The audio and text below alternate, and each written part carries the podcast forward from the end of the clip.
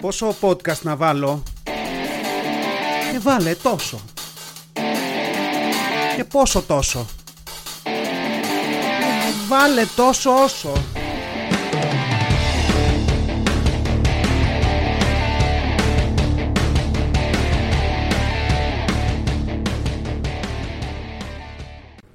Γεια σας, καλώς τους. Τόσο όσο podcast επεισόδιο 24 24 εδώ ημέρα ηχογράφηση Σάββατο στα στούντιο στον Ταύρο το κλασικό ποιημα, ποιηματάκι μας ε, έχω αρχίσει και βαριέμαι λίγο την εισαγωγή που έχω κάνει δεν ξέρω πόσο ακόμα θα την κρατήσω νομίζω ότι καλό θα ήταν να κάνω μια αλλαγή αλλά το σκέφτομαι, θα δούμε. Δεν ξέρω και τι χειρότερο μπορώ να κάνω από αυτό το εκπληκτικό πράγμα που έφτιαξα την πρώτη φορά μέσα σε τρία λεπτά. Δεν ξέρω δηλαδή αν μπορώ να ξεπεράσω αυτό το πράγμα που έχω κάνει, οπότε δεν ξέρω, το σκέφτομαι. Ε, επεισόδιο 24 και θα ξεκινήσουμε με ίντερνετς. Θα ξεκινήσουμε αλλιεύοντας ε, πάρα πολύ ωραία άρθρα από το ίντερνετ. Το άρθρο αυτή την φορά έρχεται από ε, το One Man. Καταλαβαίνετε ότι δεν πρόκειται να το κράξω, ε, γι' αυτό λέω και από πού το πήρα. Αυτό όμως που θέλω να συζητήσω αυτό το άρθρο είναι γενικά ας το πάρουμε λίγο από την αρχή. Δηλαδή να πούμε ότι στην κομμωδία έτσι, υπάρχουν κάποια θέματα με τα οποία ο κόσμος έχει ασχοληθεί απείρως πολύ. Έτσι, δηλαδή τέτοια θέματα ας πούμε θα σας πω ειδικά αν δεν γίνονται από κάποια νέα σκοπιά ή με κάποια νέα οπτική ε, όταν κάποιος ασχολείται μαζί τους αναφέρονται στην κομμωδία σαν hacks. Έτσι. Hack δηλαδή μπορεί να είναι ένα θέμα το οποίο το έχουν κάνει πολύ κομικοί και το έχουν ξεσκίσει ας πούμε ή μπορεί να είναι και κάτι κλεμμένο αλλά εδώ μένουμε στην πρώτη περίπτωση. Τώρα όταν κάποιος κάνει κομμωδία καλό είναι να μένει μακριά από τέτοια κλισέ θέματα αν δεν έχει να φέρει όπως είπαμε κάτι καινούριο στο τραπέζι. Having said that αυτό εδώ που ακούτε είναι ένα ελπίζω κομικό podcast έτσι αλλά δεν είναι ένα podcast κομικού. Οπότε, μέχρι να γίνει τέτοιο, αν γίνει ποτέ, μπορώ να καταπιάνομαι και με τέτοια θέματα και να μην πειράζει, γιατί ρε παιδιά δεν μπορώ να αντισταθώ. Κακά τα ψέματα δεν μπορώ να αντισταθώ. Ποιο είναι το hack εδώ, θα ρωτήσετε, γιατί έχω κάνει μια τεράστια εισαγωγή και δεν έχω πει τι γίνεται με το άρθρο. Λοιπόν, εδώ είναι το πουλί. Εντάξει. Βασικά, για να μην φοβόμαστε τις λέξεις, μιλάω για το παίο. Το οποίο, εδώ που τα λέμε, είναι και μια λέξη που δεν μπορεί να τη φοβηθείς και ιδιαίτερα. Θέλω να πω, είναι βαρύ σαν λέξη, δηλαδή λες πέος και ίσως να φαντάζεσαι ας πούμε ένα μεγάλο τσιμεντένιο ορθογώνιο παραλληλεπίπεδο με φόντο ένα συνεφιασμένο ουρανό.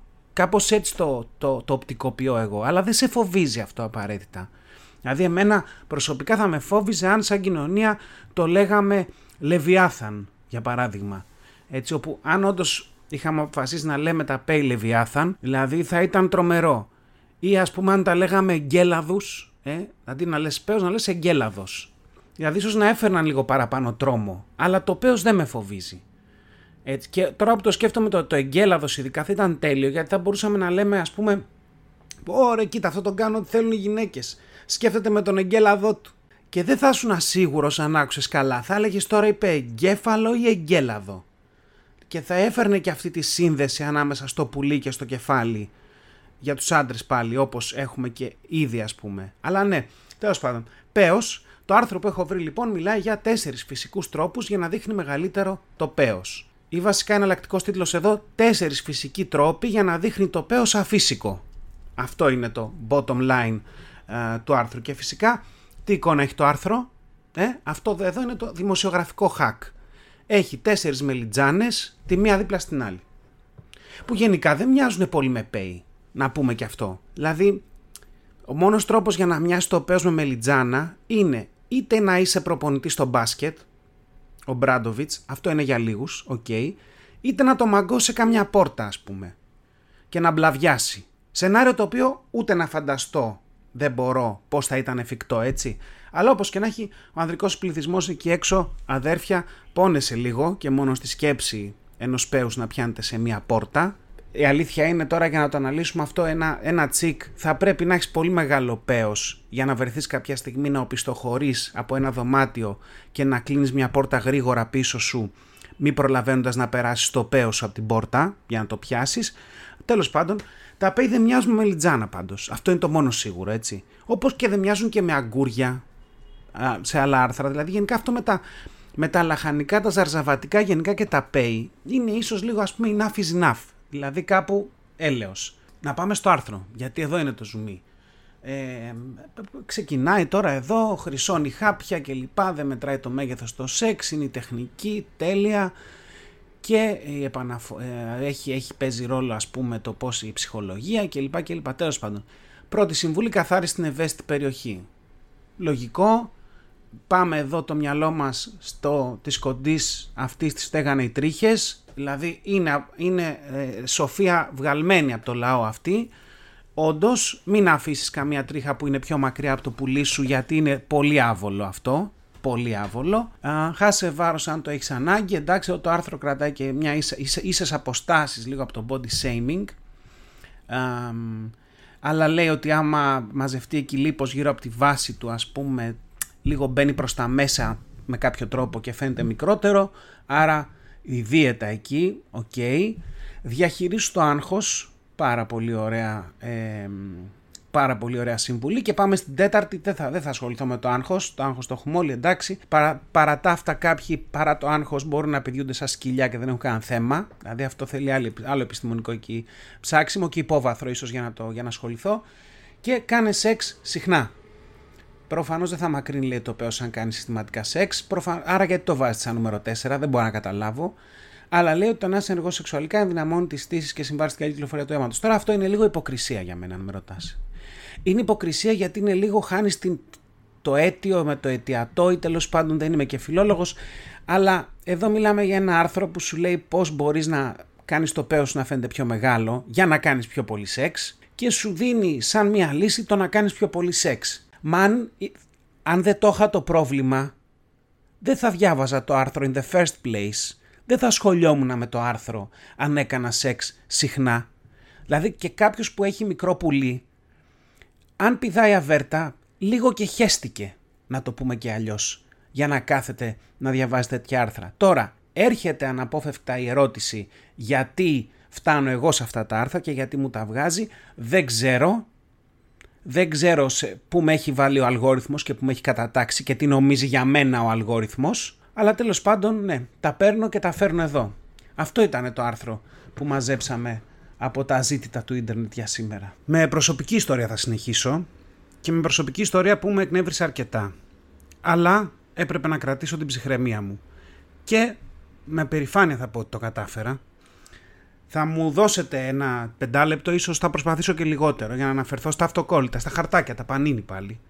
Γιατί είχαμε το εξής εκπληκτικό. Εμείς γενικά προσπαθούσαμε το παιδί να μην πάρει τα χαρτάκια, τα αυτοκόλλητα αυτά στο σχολείο. Ε, βέβαια, εκείνος όμως θέλει να ανταλλάξει με φίλους κλπ. Οπότε εντάξει, παιδί μου, λέω, ε, εδώ να βάλουμε, ας πούμε, ποια θες να ανταλλάξεις, να κάνεις ένα πακετάκι με ένα και να το πάρεις μαζί να κάνεις μια ανταλλαγή. Τα παίρνει λοιπόν στο σχολείο την Τρίτη που μας πέρασε. Γυρνάει και τελειώνει το σχολείο, γυρνάω σπίτι. Τι γίνεται, πώς πήγε το σχολείο, τι έκανε τα χαρτάκια, αντάλλαξες. Μου λέει, μπαμπά μου λέει τα χαρτάκια τα έχασα. Τέλεια, λέω εκπληκτικά. Να πω εδώ ότι ήταν ελάχιστο το κόστος. Δηλαδή μου κόστησε γιατί, γιατί έχουμε ένα άλμπουμ στο ένα παιδί, ένα άλμπουμ στο άλλο παιδί, ένα τρίτο άλμπουμ για τα τριπλά χαρτάκια πλέον και ανταλλάσσουμε τα τραπλάκια μετά. Δηλαδή έχουμε βάλει layers ανάμεσα σε εμάς και στην κακιά στιγμή, ας πούμε. Αλλά και πάλι ένα, έναν θυμό τον έχεις. Λοιπόν, τι έκανε λοιπόν ο δικός μου ο γιος; Πήρε τα χαρτάκια, είχαν γυμναστική, Πήγε στη γυμναστική το παιδί μου, το οποίο πιθανά είναι μεγαλωμένο στη Γερμανία ή κάπου αλλού. Είναι Βέλγος, δεν έχω καταλάβει. Γιατί, γιατί σε αυτό το σκηνικό εδώ, το αδιφάγο, το θάνατό σου η ζωή μου, ο δικός μου γιος αποφάσισε να αφήσει το νερό του και τα χαρτάκια στο παγκάκι και να πάει να κάνει γυμναστική. Λες και ζούμε στη Στοκχόλμη, για παράδειγμα. Λες και ζούμε downtown, ε, δεν ξέρω, σε μια ευρωπαϊκή οποιαδήποτε πόλη πολιτισμένη. Θέλετε, φανταστείτε. Προφανώς όταν γύρισε, τα χαρτάκια είχαν κάνει φτερά. Γιατί δεν είναι οι συμμαθητές του Βέλγη. Έτσι. Για να του πούνε, Χα, ρε, εσύ ξέχασες τα χαρτάκια σου εδώ, μάζεψε τα, μη χαθούν. Όχι. Τα είδε ένα παιδάκι και ξέρουμε και ποιο. Αυτό είναι το χειρότερο. Τα μάζεψε, τα βούτυξε και έφυγε. Το παιδάκι αυτό λοιπόν, που δεν ξέρω, είναι μια αναλογία στο μυαλό μου ενός ε, μαφιόζου της πρώτης δημοτικού, δεν τα κράτησε για τον εαυτό τα χαρτάκια. Όχι, προκάλεσε. Γιατί πήγε και το έπαιξε κυμπάρης και μοίρασε χαρτάκια σε συμμαθητές. Δηλαδή μοίρασε μοίρασε καταρχάς σε ένα παιδάκι που τον είδε, το οποίο ήταν εκπληκτικό, δηλαδή ήταν λάδωμα κανονικό, μιλάμε τώρα λες τι ωραία πρώτη δημοτικού αθωότητα κλπ. Αλλά εκεί ξεφεύγει το πράγμα. Γιατί αρχίζουμε και λαδώνουμε. Αρχίζουμε και βρίσκουμε τρόπους. Α πούμε ότι πάρε εδώ το κάτι σου να μην γίνουμε αντιληπτοί, δεν ξέρω αν με καταλαβαίνεις τι εννοώ. Και τέλος πάντων, το δικό μου το παιδί δεν ξέρω τι με πείραξε περισσότερο. Δηλαδή, σίγουρα δεν με πείραξε τα χαρτάκια. Και δεν με πείραξε και το γεγονός πάρα πολύ το ότι γύρισε σπίτι και είπε: πατέρα, εντάξει, τετραπλά τα είχαμε. Το οποίο είναι και ένα μάθημα που έρχεται από το παιδί προς εμένα ότι μην γίνεσαι κόπανος. OK, okay, το ακούω. Νομίζω πιο πολύ με πείραξε το ότι αυτό που παθαίνω και εγώ, δηλαδή κάποιος άλλος τον έπιασε κορόιδο και τελεία αυτό. Δηλαδή κάποιος άλλος τον έπιασε κορόιδο. Δεν τον πείραξε, δεν τον ενόχλησε. Εμένα με διέλυσε αυτό το πράγμα. Δηλαδή, έστειλα μήνυμα στο γκρουπάκι των γονιών. Παιδιά, μήπως είδε κάποιος τα χαρτάκια μας, μη σας πάρει ο διάολος. Εντάξει, κάποιοι γονείς προς τιμήν τους οι άνθρωποι ασχοληθήκανε και τελικά βρήκαμε και μια άκρη ε, και καταλάβουμε τι έχει γίνει. Και το θέμα Εντάξει, ε, ενδοσχολικά λύθηκε. Πήγα στη δασκάλεπα, ξέρετε, δεν είναι για τα χαρτάκια, αλλά είχε αναστατωθεί λίγο. Μου φες, απλά ήθελα λίγο να υπάρξει μια τιμωρία ή μια τέλος πάντων προς τη μεριά του παιδιού που τα πήρε, ότι κοίταξε να δεις, σε καταλάβαμε. Δεν είμαστε Βέλγοι εδώ πέρα. Τύπου, α, εντάξει, δεν έγινε και τίποτα, χάσαμε τα χαρτάκια, τώρα καλά, πάμε παρακάτω. Όχι. Τουλάχιστον τόσο όσο, τέλεια, μια, κάτι να υπάρξει, ρε παιδί. Δηλαδή, να κάνω κι εγώ ένα, εντάξει, τουλάχιστον έφτασε αυτό κάπου. Σε ένα επόμενο παράπτωμα έχουμε καθορίσει εδώ, έχουμε ένα δεδικασμένο, έχουμε, μια, έχουμε ανοίξει ένα φάκελο τέλος πάντων συμβάντων, όπου θα, μπορώ, θα μπορέσω να πάω αύριο μεθαύριο. Έκανε αυτό, θυμάστε που είχε κάνει και το άλλο; Δεν είμαι τρελός, το θυμάστε. Και ναι, κάπου εδώ θα σταματήσω, αλλά είχαμε και αυτό το συμβάν, όπου σε μένα συμβαίνουν όλα αυτά. Στον περίεργο συμβαίνουν όλα, έτσι δεν είναι πάντα. Και να σου πω και κάτι, δεν είμαι ο γονιός που λέει το πήραμε το lower, το κάναμε αυτό, δηλαδή δεν βάζω τον εαυτό μου μες στη ζωή του παιδιού στα πράγματα που έχουν σημασία, αλλά εδώ τον έβαλα και είπα μας κλέψανε τις κάρτες. Να μιλήσουμε και λίγο για κομμωδία εδώ. Ε, έχω πετριά με το ελληνικό stand-up και το ξένο και γενικά όλο αυτό το κομμάτι. Οπότε πριν λίγες μέρες πήγα και παρακολούθησα το Athens Comedy Festival. Αν δεν το έχετε πάρει χαμπάρι ακόμα είστε από τους λίγους. Είναι ένας, ένας χαμός, ένα τρίμερο φεστιβάλ κομμωδίας. Έχει γίνει ήδη αρκετές φορές στην Αθήνα, το προηγούμενο ήταν το Σεπτέμβρη κάτω στη Μαρίνα, στην ε, Πλατεία Νερού. Το αυτό εδώ έγινε πριν από λίγες μέρες σε δύο-τρεις χώρους εκεί προς τον Γκάζι. Ε, όλα τα ελληνικά ονόματα του stand-up, όλοι οι Έλληνες και Ελληνίδες κλπ που κάνουν stand-up comedy και αξίζει να τους δείτε ήταν εκεί, οι περισσότεροι. Για μένα γενικά, εντάξει, αγαπημένους δεν έχω ακριβώς αγαπημένους γιατί έχω τέτοια μούρλα που μου αρέσουν σχεδόν όλοι ε, δηλαδή, είμαι, όταν πηγαίνω σε τέτοια φεστιβάλ, είμαι σαν ένα παιδάκι που το πήγε κάποιος σε ένα ζαχαροπλαστείο, του άνοιξε την πόρτα και του είπε: Πήγαινε πίσω από τα ψυγεία και φάει ό,τι γουστάρεις. Είναι λίγοι κομικοί που δεν μου αρέσουν. Όπως τα ζαχαροπλαστεία, που έχει κάτι μπισκότα με κάτι γκρανόλες περίεργα ή κάτι χωρίς βούτυρα, χωρίς λάδια, χωρίς γεύση που δεν τα τρώει κανείς. Είναι λίγα αυτά για μένα στο χώρο του ελληνικού stand-up. Πήγα και είδα τρεις παραστάσεις, τέσσερις παραστάσεις και θα προτείνω το εξής, να σας πω και πώ πέρασα, βέβαια, πολύ σας νοιάζει. Θα σας το πω, δικό μου το podcast, ό,τι θέλω κάνω. Πήγα λοιπόν και είδα ε, Θανάση Σαμαρά, εκπληκτικό. Up and coming κομικός από Θεσσαλονίκη, δεν καταλαβαίνετε. Ε, Δημήτρη Χριστοφορίδη, επίσης άλλη λατρεία. Ε, ένα beat που το είχα ξαναδεί, ένα κομμάτι που το είχα ξαναδεί, αλλά εντάξει, γέλιο μέχρι δακρύων. Ε, είδα Βίρνα Θεοδωρόπουλο, που επίσης τον αγαπώ πολύ, όπως και πάρα πολύ ακόμα. Ε, πήγα και είδα βραδιά λογοπαιγνίων. Λοιπόν, ο Ηλίας Φουντούλης μάζεψε 24 ατομάρες και έγινε ένα εκπληκτικό battle με λογοπαίγνια. Χάσαμε το μέτρημα όπως ακούσαμε, κάηκαν οι εγκεφαλοί μας εκπληκτικό. Ε, περάσαμε τέλεια. Είδαμε ένα raw comedy night που ήταν λίγο edgy κομμωδία, κομμωδία στα άκρα με δύσκολα ζητήματα, και με ένα roast μεταξύ των κομικών. Επίσης πάρα πάρα πολύ ωραίο. Αγαπημένη λατρεμένη Κατερίνα Βρανά εκεί και άλλοι άλλοι πάρα πολύ. Να μην το πάω τώρα και βάλω όλα τα ονόματα στη, στη σειρά. Και είδαμε και music comedy η οποία ήταν η καλύτερη παράσταση του Comedy Festival. Δεν πήγα σε όλες για να έχω άποψη αλλά δεν με νοιάζει, δεν ακούω τίποτα. Ήταν καλύτερη. Μουσική και κομμωδία. Ε, απίστευτα πράγματα. Νησιώτικα trap ε, reggae, death metal, τι, τι άλλο να πω δεν ξέρω, άπειρα πράγματα, πολύ γέλιο. Αν δεν έχετε πάει ήδη στο φεστιβάλ αυτό, βάλτε το κάπου, σημειώστε το, αν πάρετε χαμπάρι του χρόνου, όποτε γίνει ξανά, είναι πραγματικά ε, must see όλη αυτή η φάση. Δεν υπάρχει καλύτερο πράγμα από την κομμωδία, τέλος. Και μετά από αυτό το plug που δεν με πλήρωσε κανείς για να το κάνω, του αντίον πλήρωσα εγώ εισιτήρια για να πάω, ε, να τα δω όλα αυτά. Βέβαια, VIP, πρώτη σειρά, από τους έκλεισα πολύ νωρίς εισιτήρια, τα πήρα πολύ φτηνά. Ήμουνα μία ανάσα από τη σκηνή. Μη φοβάστε, δεν σας πειράζει κανείς, δεν ασχολείται κανείς μαζί σας. Δεν πάνε οι άνθρωποι να κάνουν κομμωδίες βάρος σας. Έχουν πολύ καλύτερα πράγματα για τα οποία μιλάνε. Αυτό λοιπόν ήταν το plug ε, και πάμε σε άλλα θέματα. Για κάποιο λόγο και με κάποια αφορμή θυμόμουν τις προάλλες την πενταήμερή μου Ρόδος 2000. Τώρα κάποιοι, ένα 85% που έχετε πάει κι εσείς Ρόδο για πενταήμερη, αισθάνεστε μια προσδιοριστή οικειότητα προς εμένα, η οποία δεν έχει καμία λογική βάση, έτσι, το ξέρουμε αυτό. Και δεν έχει λογική βάση γιατί όλοι εκεί πηγαίναμε. Δηλαδή η Ρόδος ήταν για τις πενταήμερες, ό,τι και η Τίνος για τις γριές ας πούμε. Η Ρόδος ήταν για τις πενταήμερες ό,τι και τα κουφονίσια για τους φασέους. Η Ρόδος ήταν για τις πενταήμερες, ό,τι και η Εύβοια για τις πυρκαγιές. Γελάκια στα δύο πρώτα, παγώσαμε τώρα λίγο στο τρίτο, παρά τις φωτιές, αλλά έτσι είναι παιδιά και αυτά μέσα στο παιχνίδι είναι. Και απ' την άλλη σκεφτόμουν μετά ότι είναι και αυτοί που, που δεν πήγανε Ρόδο, είστε και εσείς που δεν πήγατε Ρόδο και αισθάνεστε πολύ γαμάτοι και ξεχωριστοί γιατί τύπου κάνατε τη διαφορά. Ούτε αυτό έχει λογική βάση. Στην πραγματικότητα, τα τσακάλια που σας έστησαν την εκδρομή σας πήγανε Κρήτη γιατί έβγαλαν καλύτερη μίζα. Όχι γιατί είστε πιο γαμάτι.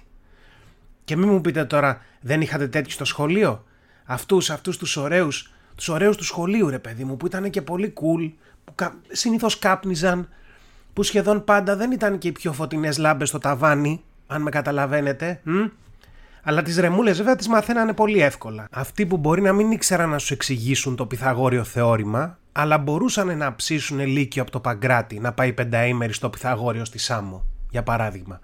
Αυτοί που, που τους τύπους, ας πούμε, αυτούς τους συνήθως τους πλεύριζε ένας τύπος από ένα τουριστικό γραφείο, ο οποίος στην πράξη ήταν απλά 2-3 χρόνια μεγαλύτερός μας και τον είχαν προσλάβει και αυτόν με το που δεν πήρε το απολυτήριο. Εκεί τον πήρανε. Και άρχισε τις υποσχέσεις. Μάγκα μου, εγώ θα σας φτιάξω. Και εμείς ρόδο πήγαμε ρε, αλλά νικήτα να δεις σύμπτωση. Και θα σου δώσω και μπλουζάκια τζάμπα εσένα και για την παρέα σου. Και θα σας καβατζώσω και σε δίκλινο. Και όλα αυτά έτσι. Και πάντα έπιανε. Πάντα έπιανε όλη, όλη αυτή η δωροδοκία και το καταλάβαινες πότε. Όταν ο συμμαθητής σου που κανόνιζε την εκδρομή έσκαγε με το παπί και είχε βάλει καινούργια εξάτμιση μια μέρα μετά την εκδρομή. Τώρα θα μου πεις, μια εξάτμιση, ρε φίλε, τόσο πολύ. Θα θυμίσω εδώ ότι μεγάλωσα στον Ταύρο. Το παπί στον Ταύρο ήταν ήδη σαν να έχει μπεμβέ σε αυτή την ηλικία στον υπόλοιπο κόσμο. Η εξάτμιση δεν ήταν μαγιά. Τώρα θα μου πεις μαγιά, κλανιά και εξάτμιση και θα πω ναι το ακούω αλλά ελάτε στη θέση ενός 17χρονου που καθημερινά έβλεπε τα υποκείμενα του πόθου να καβαλάνε το παπί με την πιο θορυβόδη εξάτμιση και να χάνονται στη χαμοστέρνα σαν τα πουλιά. Τώρα όλοι εσείς εκεί έξω που γουστάρετε να παρακολουθείτε πουλιά, bird watching κλπ. Να προειδοποιήσω ότι αν πάτε στη χαμοστέρνας δεν θα δείτε πουλιά να πετάνε προς κάποια κατεύθυνση. Όχι. Απλά κόλλαγε και το είπα. Μην πάρει κανένα κυνηγός, κανένα δίκανο, δεν ξέρω εγώ τι και παλεύει στη χαμοστέρνα να βρει τσίχλες ή οτιδήποτε άλλο, δεν ξέρω πώς τα λένε. Έτσι. Λοιπόν. Ξέφυγα πάλι, ναι. Αλλά εμείς τέλος πάντων πήγαμε ρόδο. Πήγαμε ρόδο και τη θυμάμαι αυτή την αναχώρηση για την πενταήμερη σαν σήμερα. Δεν ξέρω, κάνατε κι εσείς στα σχολεία σας τις καμενιέ που κάναμε εμείς. Θέλω να πω, εμείς φεύγαμε από το σχολείο και είχαμε πανό, ρε φίλε. Είχαμε φτιάξει μέχρι και πανό. Και αυτό θα ήταν οριακά οκ, αν δεν είχαμε και καπνογόνα και συνθήματα. Δηλαδή, μιλάμε για πολεμική ατμόσφαιρα, όχι αστεία. Πανηγυρίζαμε, λες και θα φεύγαμε για πάντα από τον Ταύρο, ξέρω εγώ. Τύπου τα λέγαμε, παιδιά, πούλο, εμείς γλιτώσαμε, ας πούμε. Και, και ήταν μια πενταήμερη στην οποία εντάξει, όσο κι αν ο καιρός αμβλύνει τα πάντα, ξέρετε που λένε όλα αυτά, ακόμα πιστεύω ότι δεν πέρασα όσο καλά θα μπορούσα, αν με εννοείτε. Αλλά επειδή ηλικιακά μπορεί να με εννοείτε, να πω εδώ ότι εκείνες οι μακρινές εποχές, boomer alert, η πενταήμερη ήταν ευκαιρία να γίνει κανείς άντρας ή γυναίκα. Δεν ξέρω με πιάνετε, πώς να το πω. Να ανθίσει το λουλούδι, να αερίσει τα παπλώματα, να, να, να ανοίξει για σεζόν, ε. ε εμένα το λουλούδι δεν άνθησε, το πάπλωμα το έφαγαν οι σκόροι και το μαγαζί έμεινε με το ενοικιάστε στην πόρτα και δεν άνοιξε ποτέ για σεζόν. Αυτό. Όχι ότι δεν προσπάθησα. Έτσι, καταρχάς, λόκαρα σαν σωστό στόκερ από την αρχή της χρονιάς μια κοπέλα. Θα την πούμε ελπίδα. Δεν θα πούμε το κανονικό όνομα, γιατί, γιατί ας πούμε δεν θέλω να γίνει άβολο το επόμενο reunion. Εντάξει, αν γίνει ποτέ αυτό, Δεν θέλω να είμαι αυτός που θα δώσει θέμα συζήτησης τύπου Ρε, το ήξερες ότι πριν από 25 χρόνια ο Νίκος είχε κολλήσει με την ελπίδα; Όχι, δηλαδή αυτό δεν χρειάζεται. Α μείνουμε στην κουβέντα για παιδιά, για δουλειές και για το αν πεθάναν οι καθηγητές μας ή ακόμα. Αλλά ναι, έχοντας κλειδώσει στην ελπίδα, προσπαθούσα να κερδίσω την προσοχή της όλη τη χρονιά πόντο-πόντο. Δηλαδή ήταν λίγο σαν το κέρλινγκ. Φανταστείτε, φανταστείτε δηλαδή την ελπίδα, σαν αυτό το πράγμα που σπρώχνουν πάνω στον πάγο, ε, και εγώ από μπροστά με μια σκούπα να τρίβω, μπας και την επιβραδύνω λίγο να προσέξω ότι υπάρχω. Κάπως έτσι πέρασε η χρονιά. Και έτσι ερχόταν η ελπίδα, και όταν ερχόταν και μου ζητούσαν να της καλύψω μια απουσία, έλεγα ναι.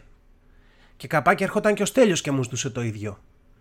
Και επειδή ήταν μπροστά η ελπίδα, αλλά και επειδή ο Στέλιος μπορούσε να με δει, δεν του έλεγα όχι. Και έτσι την επόμενη ώρα η ελπίδα και ο Στέλιος χαμουρευόσαν στις τουαλέτες, χωρίς απουσία, όσο εγώ έκανα μαθηματικά κατεύθυνσης και ζωγράφισα στο θρανίο το Στέλιο με κομμένο πούτσο. Αυτό γινότανε. Αλλά έτσι, ακολουθούσα την ελπίδα, ρε παιδί μου, όλο το χρόνο, ήμουνα εκεί. Η ελπίδα απ' την άλλη χέστηκε. Και συνέχισε να είναι έτσι ακριβώς και στην πενταήμερη. Φάσωνε σε κάθε ευκαιρία το Στέλιο, αλλά εγώ της το συγχωρούσα βέβαια κάθε φορά γιατί είχα αποφασίσει ότι η κοπέλα ήταν μικρή και αυτό την εκμεταλλευότανε. Μιλάμε για τον, για τον ορισμό της παροπίδας. ή ίσως της παρελπίδας. Τώρα, αν πιστεύετε ότι διάλεξα το όνομα γιατί σχεδίαζα αυτό το λογοπαίγνιο, θα έχετε δίκιο γιατί έτσι δουλεύει το μυαλό μου. Αλλά τέλος πάντων, τέτοια παραμύθια έλεγα στον εαυτό μου για την ελπίδα ότι θα έβλεπε το λάθος της και θα στρεφόταν στον τύπο που ήταν πάντα εκεί, ρε παιδί μου. Σαν τον Οδυσσέα με την Πινελόπη, αν η Πινελόπη ήμουν εγώ, πιστός μέχρι θανάτου, και η ελπίδα ήταν ο Οδυσσέας που πηδιόταν με την Καλυψό, για παράδειγμα. Τώρα εδώ μπορεί να σας έχασα και λίγο γιατί το πήγα με τη μεταφορά αυτή λίγο μέσω Ιθάκης, αλλά προχωράμε. Και βέβαια τον πήγα το ρόλο της Πινελόπης μέχρι τέλους, μέχρι και σε εκείνο το ρεμπετάδικο να δεις πώς το λέγανε. Ναι, ναι, τα, τα μπλε παράθυρα. Τα μπλε παράθυρα σε εκείνο το ρεμπετάδικο που είναι από αυτά τα μαγαζιά που στείνονται μόνο για πενταήμερες και πας μετά από δύο χρόνια διακοπές στη Ρόδο και δεν τα ξαναβλέπεις. Και λες, και εκεί μπορεί να έχει ένα πάρκο, ας πούμε. Ή ένα πάρκινγκ. Και λες, κάπου εδώ δεν είχε ένα μαγαζί, ας και, και, και βλέπεις μόνο υποδοχές στο έδαφος που είχαν βιδώσει τους τοίχου, ας πούμε, και τους βγάλανε μετά και τους πήραν και φύγανε. Αλλά ναι, εκείνο το βράδυ, στα μπλε παράθυρα, σε κάθε χώρο, και ενώ η ελπίδα φυσικά είχε πει ότι πεινότανε, προσπαθούσα να είμαι κοντά της, περιμένοντας μπας και λιποθυμήσει πάνω μου, να έχω αυτή την τύχη. Ο Στέλιος απ' την άλλη περνούσε που και που ανάμεσά μας και της έπιανε τον κόλο. Και ε, είχα, ήταν, ήταν, είχα τρελαθεί γιατί είναι, είναι ρε παιδί μου το ίδιο συνέστημα όπως όταν γεμίζεις το βαγόνι στο μετρό, που προσπαθείς να κρατήσεις τη θέση σου δίπλα από τις πόρτες για να βγεις πιο εύκολα, και μπαίνει τύπος με βαλίτσα και σου παίρνει τη θέση για να βάλει την κολοβαλίτσα. Κάπως έτσι, αλλά αντί για βαλίτσα, φανταστείτε ένα κόλο. Αυτό ήταν η εμπειρία μου εκείνο το βράδυ. Η πενταήμερη τελείωσε. Η ελπίδα δεν λιποθύμησε ποτέ. Ποτέ. Μπορούσε να το κρατήσει το αλκοόλ της, που λένε και στο χωριό μου. Και εγώ πέρασα πέντε μέρες να βλέπω το στέλιο να τη φασώνει σε κάθε ευκαιρία. Τώρα, αν αυτό ήταν ταινία του Hollywood, η ελπίδα θα με συναντούσε τέσσερα χρόνια μετά και θα ήταν ακόμα με το στέλιο. Και εγώ θα ήμουν λιγότερο απουσιολόγος και περισσότερο άντρας. Και θα έβλεπε όσα αγνόησε τότε. Και, και θα ερχόμασταν πιο κοντά και θα μου έλεγε πως ο Στέλιος δεν ήταν αυτό που ήθελε και πως δεν περνούσε καλά. Και ίσως και να έχω δει στον ύπνο μου ότι σε εκείνο το ραντεβού θα μας έπιανε ο Στέλιος και θα έκανε να τη χτυπήσει ο αλήτης και μετά θα έδερνα εγώ το Στέλιο και θα φεύγαμε μαζί στο ηλιοβασίλεμα όσο εκείνος θα έφτιανε τα δόντια του στην άσφαλτο. Μετά το ξυλίκι. Λέμε τώρα. Τώρα, απ' την άλλη, επειδή δεν μιλάμε για ταινία του Hollywood, στην πράξη η ελπίδα πέρασε επαρχία.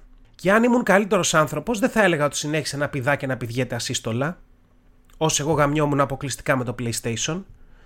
Το Στέλιο δεν τον ξαναείδε. Ο Στέλιος σήμερα είναι ψυχτικό με δύο παιδιά από τα 25 του.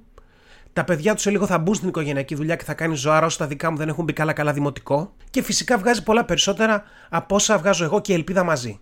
Εντάξει.